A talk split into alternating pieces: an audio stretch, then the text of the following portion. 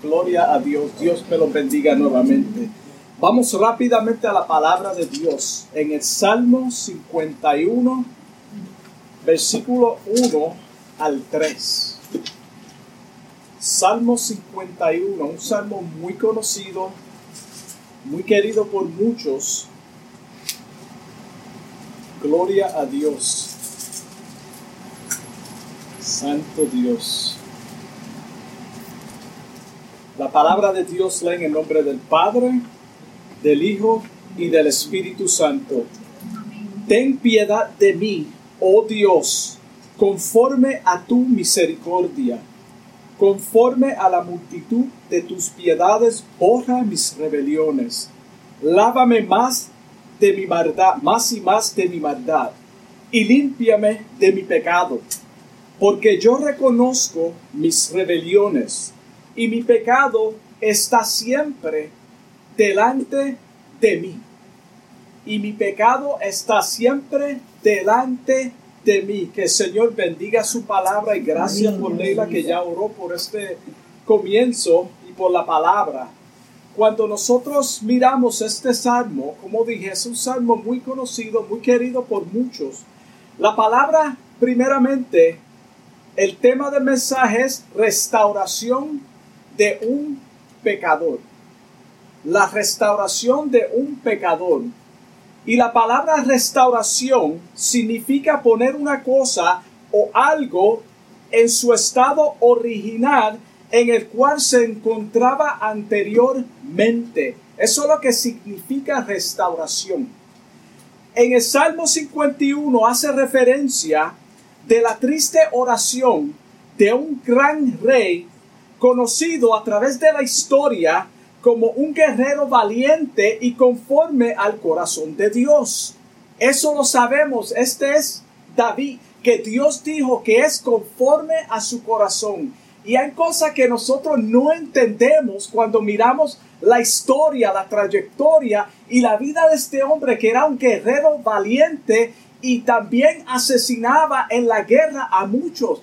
¿Y cómo nosotros podemos entender el corazón de Dios si Dios dice que este hombre es conforme a mi corazón cuando era un gran guerrero? No lo podemos entender. El salmo sobresale, o este salmo sobresale entre todos los demás y expresa mejor que ningún otro la preocupación y los deseos de un corazón arrepentido más que ningún otro salmo, porque es una humillación sincera de una persona que había fallado, pecado ante el Señor. La humillación de David en este salmo debe ser la actitud nuestra cuando el Espíritu Santo nos redarguye de algún pecado que hemos cometido. En el versículo 17 de ese mismo salmo dice, los sacrificios de Dios son el espíritu quebrantado. Los sacrificios de Dios son el espíritu quebrantado. Al corazón contristo y humillado no despreciarás tú, oh Dios. Mira cómo dice David. La historia relata que el salmista quebrantó tres mandamientos. Él quebrantó tres mandamientos. El primero fue que codició la mujer de su prójimo. Esa fue la primera violación del mandamiento. El segundo cometió adulterio con ella. Y el tercero, David intencionalmente mandó a matar a Urias, quien era el esposo de saber de la mujer la cual él codició.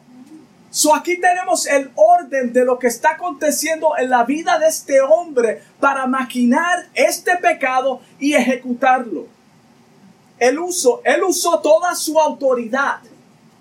Usó toda su autoridad y poder como rey para obtener lo que no estaba disponible. Voy a repetir eso. Son palabras poderosas él usó su autoridad y, poder como rey para obtener lo que una mujer que no estaba disponible. Esto se llama déspota. Miqueas 2.1 habla de esto. Miqueas 2.1 dice, ay, cuando dice ay es una advertencia, es peligro, es Dios diciendo, no haga esto, hay consecuencias. Hay de los que en sus camas piensan iniquidad y maquinan el mal. Esto es una intención premeditada. Y cuando llega la mañana lo ejecutan porque tienen en su mano el poder. Porque tienen en su mano el poder. La, la victoria sobre el gigante Goliat y la confesión de su pecado marcó a este hombre, a David, por toda la historia hasta el día de hoy. So, cuando mencionamos al rey David, lo primero que viene a la mente casi de todo el mundo es cuando venció al gigante Goliat. Pero también el adulterio que cometió y su confesión y su humillación ante Dios. El tiempo que permaneció David en silencio, escondiendo su maldad, fue un hombre atormentado. Así vive la humanidad, pecadora.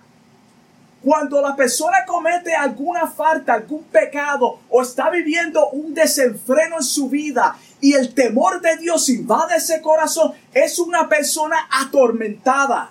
Sintió una profunda convicción por su maldad. David estaba siendo convicto por su pecado se sintió sucio, impuro. Su conciencia le estaba señalando y era como un clamor en su interior diciéndole que había hecho el mal y necesitaba ser limpiado de su maldad. Mira cómo vivía este hombre mientras ocultaba su maldad o su pecado. Es fácil para nosotros condenar y juzgar los pecados de otros sin tener en mente o en cuenta que nosotros también fallamos. Es muy fácil sentarnos nosotros como jueces a condenar a, aquella persona que ha fallado. Hermano, todos fallamos. Los cristianos fallan. Por eso nosotros tenemos que tener misericordia con personas que no son cristianas y con personas que son cristianas cuando fallan porque todos fallamos y todos en algún punto de nuestra vida vamos a fallar. Vamos a, ser realistas. Tenemos que entender que ninguno de nosotros somos exentos. No importa cuán espiritual pensamos que seamos a fallar. Ninguno de nosotros. Mira lo que dice Romanos 2.1. Me dice a mí, te dice a ti por lo cual eres inexcusable, oh hombre, quien quiera que seas tú que juzgas, pues en lo que juzgas a otro, te condenas a ti mismo. Mira, mira cómo dice la palabra. Tú haces lo mismo. posiblemente tú no estás cometiendo el mismo pecado de la persona que tú estás señalando, pero la palabra claramente nos dice que en lo que tú estás haciendo eso, tú eres juzgado. La palabra te está condenando a ti también. Por eso nosotros tenemos que tener misericordia y tratar de restaurar a las personas, no importa cuán bajo hayan caído. La Biblia dice en Primera de Corintios capítulo 10 versículo 12. Así que el que piensa estar firme, Mira que no caiga. Cuando tú estás firme, es muy fácil para tú señalar a los que están debajo de ti. Muy fácil, porque yo estoy aquí arriba, yo soy espiritual, yo voy a la iglesia, yo vivo bien, yo no fumo, yo no bebo. Entonces señalamos a aquellos que hacen lo que nosotros pensamos que es un pecado, lo cual es, y los juzgamos. El que piense estar firme Mira que no caiga lo que dice la palabra. Nunca debemos de tomar la libertad de juzgar ni alegrarnos cuando nuestros hermanos en la fe caen en un pecado o alguna transgresión, sea por, por, por, su propia carnalidad intencionalmente o por sus debilidades, por sus negligencias. Eh, no está de nosotros cuestionar por qué tú hiciste eso. Lo que tenemos que hacer es orar por la persona. En la palabra de Dios encontramos que muchos grandes hombres, de los cuales muchas veces admiramos y decimos, yo quiero ser como fulano de tal. Pero cuando tú miras la vida de esa persona, yo te aseguro a ti que tú vas a decir, yo quiero ser como fulano de tal, pero sin pasar lo que ellos pasaron. No funciona de esta manera. Jesucristo lo dice, el que quiera vivir una vida limpia, piamente ante el Señor, padecerá persecución. Si a mí me han perseguido, a vosotros también os perseguirán. El siervo no es mayor que su Señor. Esto debe de servirnos cuando miramos la vida de esta gente, de estos grandes hombres que fallaron.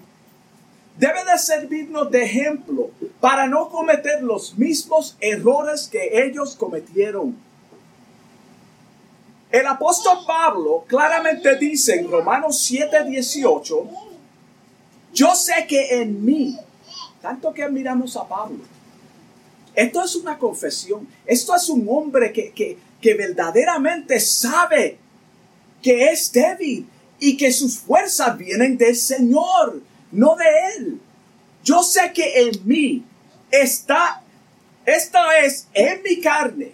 Él está diciendo en mi carne mí, yo personalmente. Tú me ves como una vida, una persona espiritual, pero déjame decirte que en mí, en mi carne, no mora el bien. No mora el bien.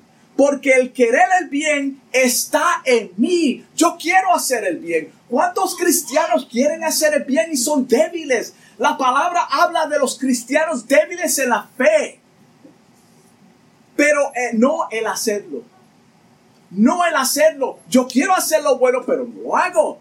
Eso es lo que dice el gran hombre de Dios, Pablo, el quien más cartas escribió en el Nuevo Testamento, el cual nosotros tantos admiramos. El 19 dice, porque no hago el bien que quiero. ¿Qué es lo que estaba haciendo Pablo? Él no lo dice. Pero aquí dice que él no hacía el bien que quería, sino el mal que no quiero, eso hago. Y en otra parte dice, miserable de mí, ¿quién me librará de esta ley de pecado? Muchos de los quebrantos y sufrimientos en nuestra vida, no siempre, son el producto de una vida desenfrenada. No siempre. Son el producto de una vida desenfrenada y ajena a la voluntad de Dios cuando nosotros nos salimos del camino. Acuérdate lo que dice la palabra, lumbrera es a mis pies tu palabra. Gloria a Dios. Y en esta mañana vamos a ver cómo el rey David confiesa su pecado después de haber caído en un valle tormentoso. Vamos a ver debido a sus acciones pecaminosas y desagradables ante Dios. Él fue un hombre miserable. Vamos a analizar cuál era su estado o su condición mientras pecó. Salmo 32, versículo 3. Mira cómo dice, mientras callé, mientras lo ocultaba, mientras yo lo escondía, se envejecieron mis huesos en mi gemir todo el día. Él lloraba. Él quería ser librado de este pecado. Porque de día y de noche se agravó sobre mí tu mano. Se volvió mi verdor en sequedades de verano. Mira la expresión de David en su condición mientras ocultaba esta maldad. Aquí vemos claramente el estado de un siervo de Dios, un hombre de Dios, en su decaimiento, cuando encubrió su pecado y trata de seguir viviendo como si nada había ocurrido. ¿Cuántas personas que me están escuchando están viviendo en tal condición, están en el Señor, tienen un pecado oculto, el Espíritu Santo constantemente los está redarguyendo, ellos saben que está ahí, saben que el Señor le está hablando a través de la palabra de Dios, no la persona, porque nosotros somos solamente vasos, igual que tú, que, que si no, no cuidamos nuestra vida espiritual también fallamos. Y eres una persona miserable. Lloras de noche posiblemente y clamas a Dios, Señor, háblame. El Señor te está hablando en esta hora. Te está diciendo que Él escucha tu oración. Él quiere que tú confieses el pecado ante Él y te apartes. Esta debe ser la convicción de cada uno de nosotros cuando fallamos a Dios. Tú debes de sentirte miserable cuando tú fallas a Dios. Debe de sentir esa convicción que trae solamente el Espíritu Santo a nuestra vida, que es santo y puro. El Señor quiere que confesemos nuestros pecados ante Él para que Él pueda restaurarnos.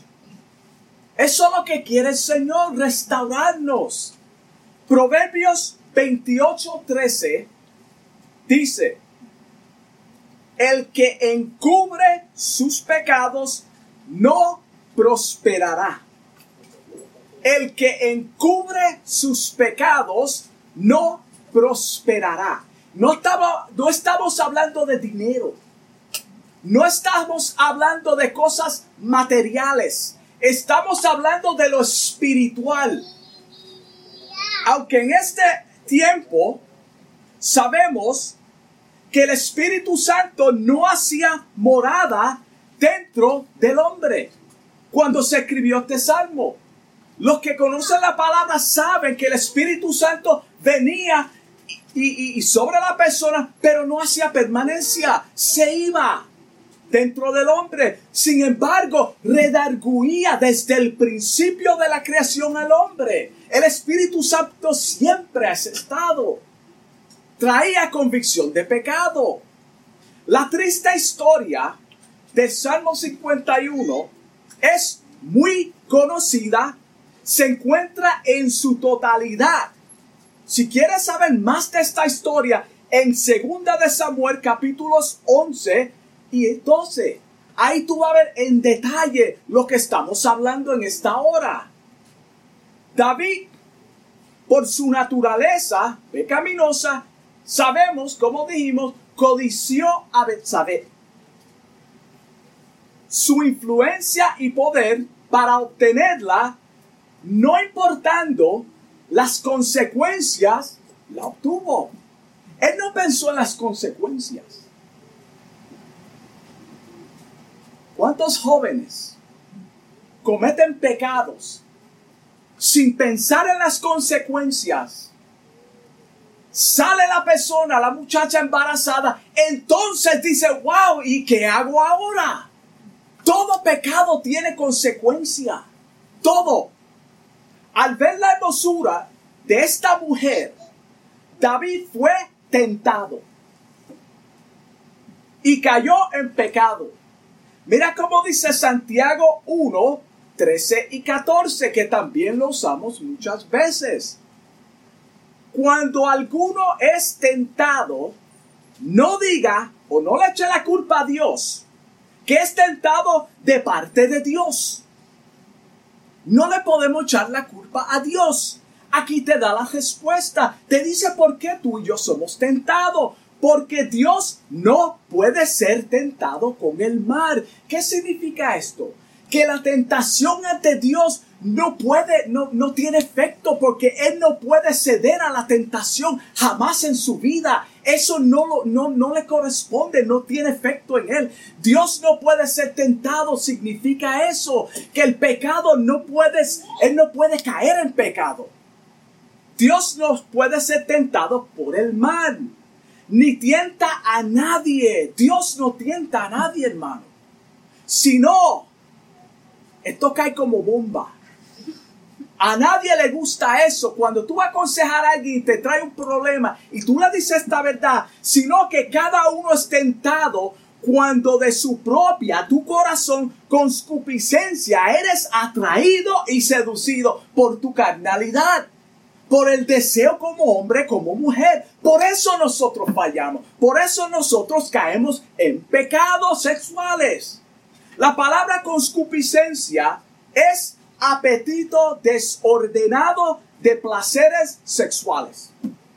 Mira qué palabra que muchas veces la, encontramos tan, wow, una palabra de domingo. Pero eso es lo que significa. El desenfreno de actos sexuales que se levantan en nuestros miembros. Todas nuestras acciones tienen una reacción. Todo. Tú haces algo bueno, va a producir algo bueno. Tú haces lo malo, tú vas a ver los resultados de tu maldad. Y lo vemos en esta historia. Mira cómo dice Gálatas 6.8. Gálatas 6.8. Porque el que siembra para su carne, de la carne segará corrupción. Mas el que siembra para el espíritu, del espíritu segará vida eterna. So toda toda acción tiene una reacción, toda, no importa lo que sea. Tú trabajas duro, vas a tener dinero, vas a tener cosas mejores. El que no hace nada no va a tener nada porque no está sembrando para su prosperidad. El hecho de que el Señor nos perdona no quiere decir que no habrán consecuencias. Eso no es lo que significa la palabra de Dios. Dios perdona, olvida y nos restaura. Pero hay consecuencias. David decidió tomar una acción mala y tuvo que sufrir los resultados. Eso no dejó, eso no quitó nada de él ser un siervo de Dios. David seguía siendo un siervo de Dios, pero Dios lo perdonó, pero las consecuencias ya iban de camino tus acciones, ya tú hiciste lo que hiciste, David, yo te perdono, yo te amo, tú sigues siendo mi siervo, pero lo que tú hiciste, tú tienes que pagar por tu maldad.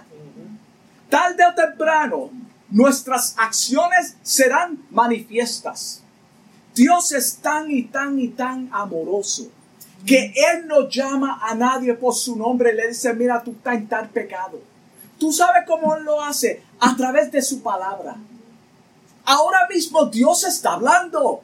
Yo no sé a quién, hay, yo no sé cuántas personas me van a escuchar en Facebook, pero el Señor habla a través de su palabra. Así es que Dios habla. Así como en la caída de Adán y Eva, Dios le habló. Gracias damos al Señor que Dios es quien busca al hombre en el estado pecaminoso que él se encuentra gracias a Dios. Si fuera por nosotros, nosotros hundimos más a la persona. Le echamos tierra y nos aseguramos que solamente quede la cabeza por fuera para que los pájaros se lo coman. Así es el hombre, pero Dios no. Dios busca al hombre en la condición que se encuentra. Por más sucio que esté el hombre, Dios busca al hombre. El hombre jamás, nunca buscará a Dios por su propia cuenta. Adán y Eva se escondieron, Dios los buscó a ellos. No pienses que tienes que cambiar tu vida para venir a Cristo. Este es el error más grande que hacen muchas personas o que cometen. Y que el enemigo le pone en su mente, yo no puedo ir porque todavía yo tengo esto, esto, o hago tal cosa. Ven cómo tú estás. Ay, poder en Jesús. El Señor te alcanza en tu condición. Es imposible venir a Cristo por tu propia cuenta. Nadie jamás viene por su propia cuenta. ¿Dónde está eso en la palabra? Juan 6:44. Juan 6:44 afirma lo que estamos diciendo. Dice claramente, ninguno está hablando de la humanidad. Ninguno, cuando dice ninguno es nadie puede venir a mí si el Padre que me vio no lo trayere. Eso está en la Biblia. Y yo yo lo restauraré en el tiempo postrero, en el día postrero. La obra es de Cristo. La redención es de Cristo. Tú jamás vas a venir a Cristo por tu cuenta. Si tú eres una persona que está viviendo una vida desenfrenada, ven a Cristo como está. Él te acepta en esa condición porque Él es quien te va a transformar. Nunca lograrás la perfección por tus propias cuentas o esfuerzo. Jamás. Ningún ser humano. Si en tu corazón hay convicción de pecado y no entiendes lo que está pasando, ocurriendo en, ocurriendo en tu vida, es porque el Señor te está llamando al arrepentimiento. El Señor te está trayendo al arrepentimiento para que Él pueda cambiar tu vida y restaurarte y hacerte una nueva creación. La santificación es obra del Espíritu Santo y es progresiva todos los días de nuestra vida. Tú no vas a ser perfecto de la noche a la mañana. Tú te conviertes y no va a cambiar todo en un día. Esto es progresivo. Como dije, es la obra del Espíritu Santo. Él es quien nos alcanza y nos transforma, cambia nuestros corazones. Primera de Juan 4.10 dice, Gloria a Dios. I feel good. Primera de Juan, capítulo 4, versículo 10 dice, en esto consiste el amor. En esto, en otras palabras, mira, mira, mira dónde, de dónde viene el amor. No es que nosotros, la humanidad, hayamos amado a Dios. Como dije, nadie puede amar a Dios. Él nos ama a nosotros primero sino que Él nos amó a nosotros y envió a su Hijo en propiciación por nuestros pecados. En tu condición, como tú te encontrabas, como tú te encuentras. Una vez convicto de pecado, David derramó su alma ante Dios. Derramó su alma ante Dios. Expresó en este salmo los sentimientos de un corazón que había ofendido gravemente a Dios.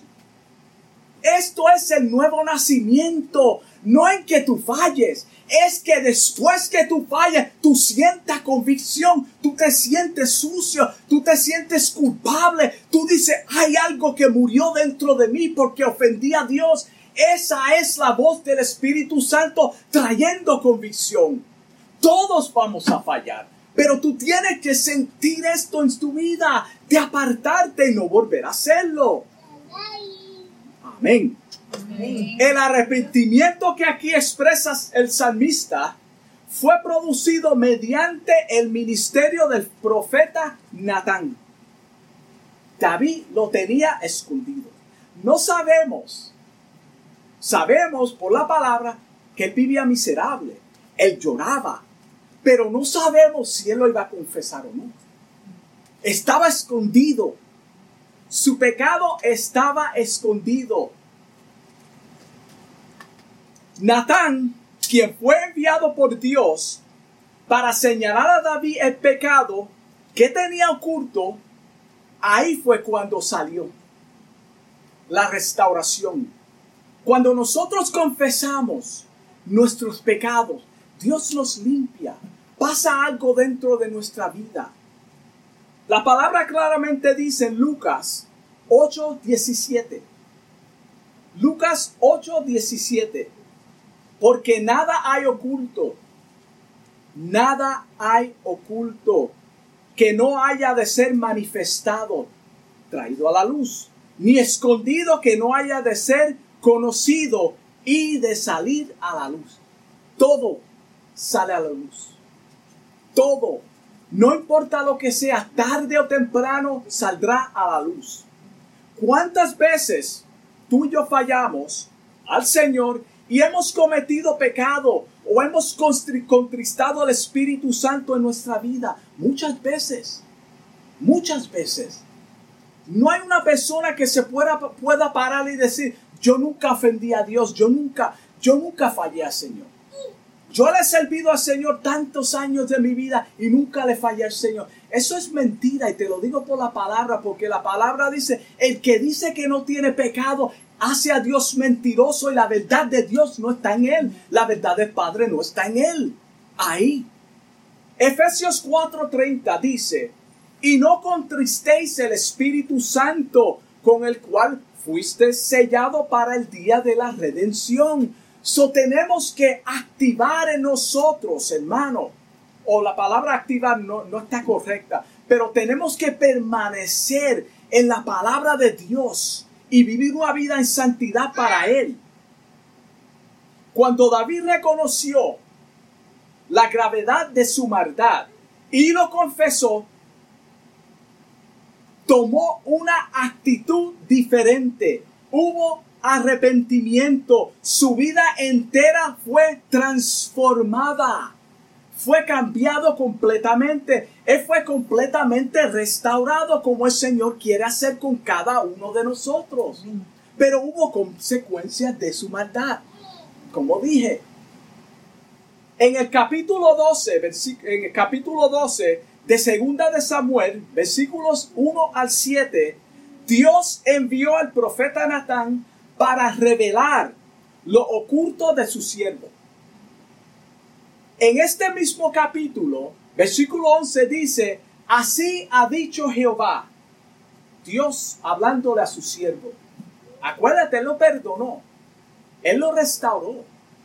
Pero así le dice Jehová, he aquí, yo haré levantar el mal sobre tu misma casa y tomaré tus mujeres delante de tus ojos y las daré a tu prójimo, el cual yacerá con todas las mujeres, con todas tus mujeres a la vista del sol. Wow, qué Dios, qué Dios amoroso. Hay consecuencias. El versículo 12, porque tú lo hiciste en secreto, mas yo haré esto delante de todo Israel, públicamente y delante de todo Israel en pleno sol. Y aconteció, le hace la historia, segunda de Samuel, capítulo 12, adelante. En versículo 15 de ese mismo capítulo, vemos que Jehová hirió al niño que nació bajo ese pecado y murió. Dios lo mató. Dios se lo llevó. Dios no aceptó esa criatura en ese momento. Hubo consecuencias. Su hijo Absalón se levantó en su contra. Su hijo Absalón, acuérdate lo que Dios dijo, de tu propia casa se levantará la maldad. La espada estará contigo de tu misma casa. Lo que David hizo en privado, su hijo se lo hizo en público, se cumplió lo que había dicho Jehová a través del profeta, al pie de la letra. El salmista David sabía que la única forma de salir de su decaimiento y depresión era a través de la obra del Espíritu Santo. Él sabía en quién estaba su fuerza. Él sabía dónde acudir. Él ruego, a Dios que lo limpie de su maldad y de su pecado y de la contaminación. La humillación de David fue ante Dios. Él dice, contra ti, solo contra ti he pecado. Y cuando tú y yo leemos eso, tú dices, pero tú mataste al, esposo de ella. Tú adulteraste con esta mujer. Y tú dices que es solo con Dios. ¿Tú sabes por qué? Porque cuando cometemos pecado estamos fallándole a Dios primeramente. Estamos pecando contra Dios. Eso es lo que está diciendo David. Mi problema más grande no es lo que yo hice. Ya eso ocurrió, está mal, hay consecuencias, yo lo sé, pero he pecado contra ti, porque tú eres el único que me puede restaurar. Tú eres el único que me puede dar la salvación. Solo demás, hermano, se puede perdonar, pero cuando tú pecas contra Dios, tiene que humillarte.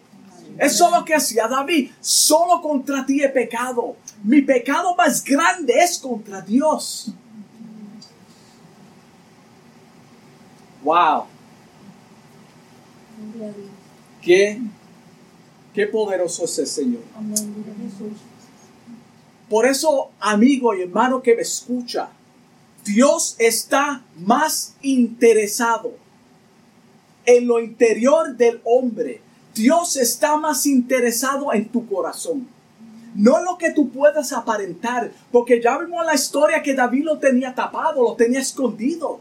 Es lo que está en tu corazón, es la maldad que hay en el corazón del ser humano. Por eso Dios dice que no te preocupes de lo que entra en tu boca, sino lo que sale de tu boca. Porque lo que sale de tu boca es una reflexión de quién tú eres, tu corazón.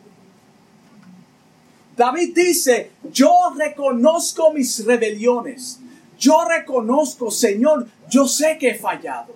Yo sé que estoy mal. Y mi pecado está siempre delante de mí. Mi pecado está siempre delante de mí. Porque la palabra dice, cuídate de la que duerme contigo. No es tu esposa, es tu carne. Mi problema soy yo.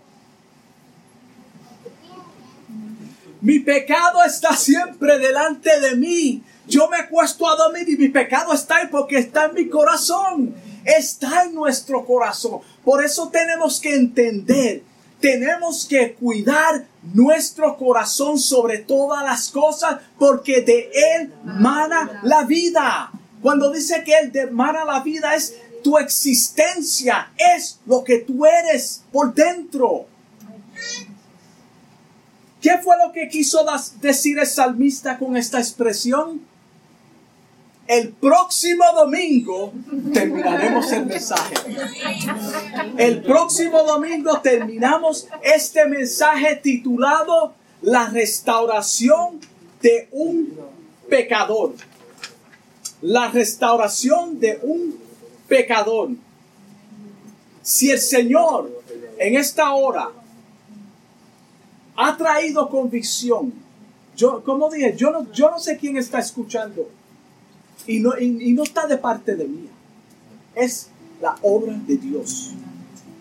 Si el Señor ha traído convicción a tu vida de algún pecado, de maldad, convicción, cuando tú te... No estamos hablando de un sentimiento insta, este, de momento, que, cuando salga de aquí tú vuelves a hacer lo mismo. Estamos hablando de un arrepentimiento genuino que solamente es producido por la palabra de Dios y la obra redentora del Espíritu Santo que trae convicción. Si hay ese, esa convicción en tu corazón, el Señor quiere transformar nuestra vida. Él quiere cambiar tu vida porque Él te ama y no quiere que te pierda. Por eso Él está hablando a tu corazón.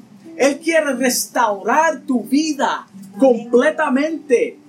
No encubra más tu pecado, confiésalo ante Dios y apártate de Él.